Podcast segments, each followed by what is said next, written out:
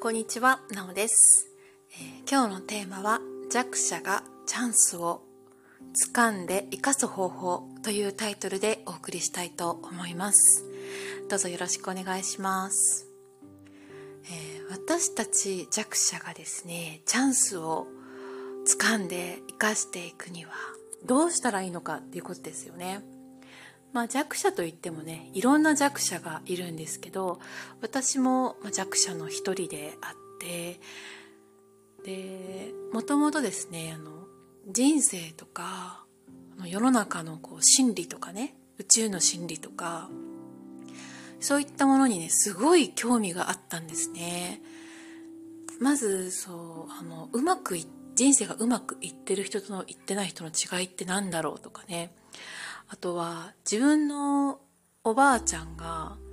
あのもともとこうなんかねいろんな運命的なものとか霊的なものとかが見える人だったのでそういうことを教えてくれるんですよ。こうなんか法則みたいの。でもなんでかっていうのね教えてくれないんですよね。だからなんでなんだろうっていうのをずっと思っていて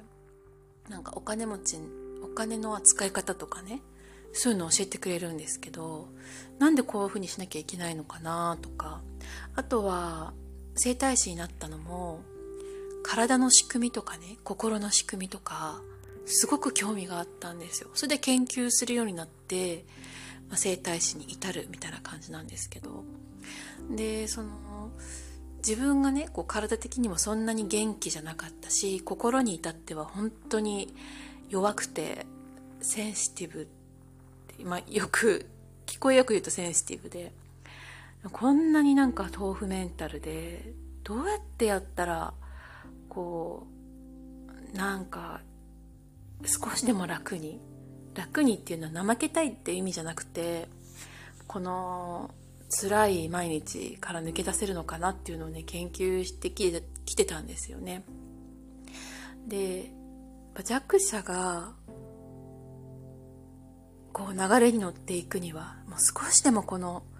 大変に生きる毎日から抜け出すにはチャンスをつかんでさらに生かしていくっていうことは非常に大事だなっていうことを思っています。もし私が凡人並みに働くことができたりね能力があったり凡人 凡人って言ったのがすごい失礼な感じなんだけどまあ普通っていうんですかね。大概の人大体7割8割の人ができることができてたら別にチャンスを生かさなくてもね掴まなくても普通にやっていけるんですよ。だけどその普通ができない場合そのこのチャンスっていうものを掴んで生かしていかないと結構辛くなっちゃうんですよね。いわいわばこうチャンスとかってボーナスみたいな感じですね。人生ボーナスみたいな感じ。なんていうのかな。なんかの預金の満期が来ましたみたいな感じ。それ受け取らないってことはねそんなもったいないことないですよね。私が今まで積み重ねてきたもの。まあ私じゃなくて私の前世とかね。あのご先祖様の貯金かもしれないんですけど 私だけじゃないと思うんですけど言い過ぎましたね。そう他の方の私のね私を形作ってくれてる前世の方々のあの功徳かもしれないんですけどそのボーナスだとしたらそれを受け取らないってなんて失礼なことに当たら当たるんじゃないかなって思うわけですよ。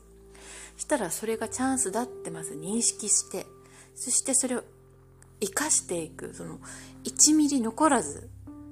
ちゃんと受け取って使っていくっていうのがねこの世に生まれた生まれてからの生まれたからにはか。ごめんなさい。生まれたからにはその役割とかね仕組みの中で生きてくこう礼儀みたいなものじゃないかなっていうのを感じるんですよ。もし私が自力で生きていくことができたらねそんな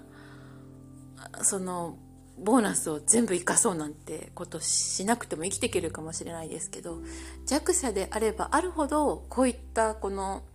ボーナス特典を生かさないと難しいと思うんですねであの私申し遅れましたけれども生態の他に手相を起点にしてその方の才能とか運命の流れを読んで主にビジネス的なお仕事的なご相談に乗ることもしてるんですね。でご相談者の多くがそのチャンスをねみすみす見逃したり握りつぶしたり踏み倒したりしてるんですよ。なんてもったいないんだろうってことをいつもお話ししてるんですけど本人はねなんかえって顔するんですよね。えこれチャンスですかみたいな感じで。対してそれを重視してないっていうのがねもうハンカチの端っこをギーって噛んで悔しいっていうぐらい私が勝手に悔しがってるんですけどちゃんと見てください。これはあなたのチャンスですよってもしチャンスが来てたらですね。チャンスでもないのに消しかけたりはしないですけど チャンスが来てたらそういうふうに申し上げます。私の方から。でもね本人はねあのいっぱい考えちゃって。いやでも私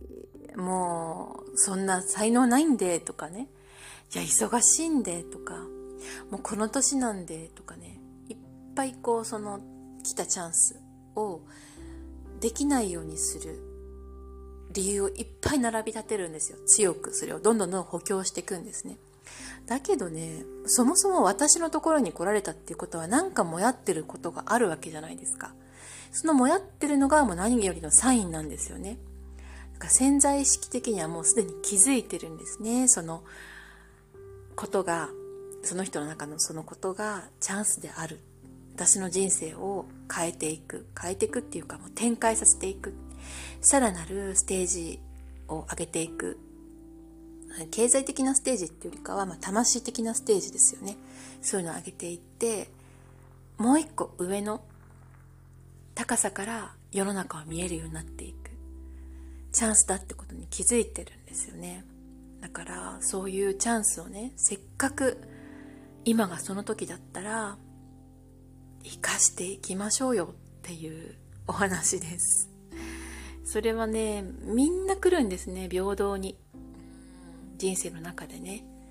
そのね回数とかタイミングとかは多分ねそれぞれ違うと思うんですね。だけどねそれぞれみんな来てるんです。私チャンスなくってとかね言ったら本当にちょっと怒っちゃいますよ。来てますからね。だけどあなたが気づかないふりをしたりね。忙しくて見ないふりをしてるだけでそれはちゃんとそこにあってあなたが気づくのを待ってくれてるんですね。ただねそのチャンスを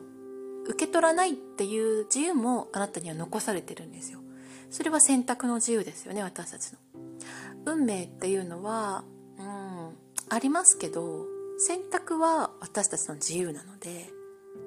ただ弱者であればあるほど 弱者だからこそそれを生かすっていうことが必要だなって私は日々実感してるんですね。それがねこう、うん、この資本主義的なコスパ主義的な視点だけでこうこんなのあのすぐに儲からないしとかね。こんなの時間の無駄みたいに風にやっちゃうともう途端にそのねチャンスの感覚がなくなってしまうので見えなくなってしまうのでね。是非いろんな視点を持つっていうことをね弱者であればあるほど持ってほしいですね。短期的な視点じゃだけじゃなくて長期的な視点であったりとかもう少しあの人生を俯瞰で見る視点とかねそういうのを取り入れてみることで私たち弱者が生き残れる術がもしかしたら今も目の前にあるかもしれないので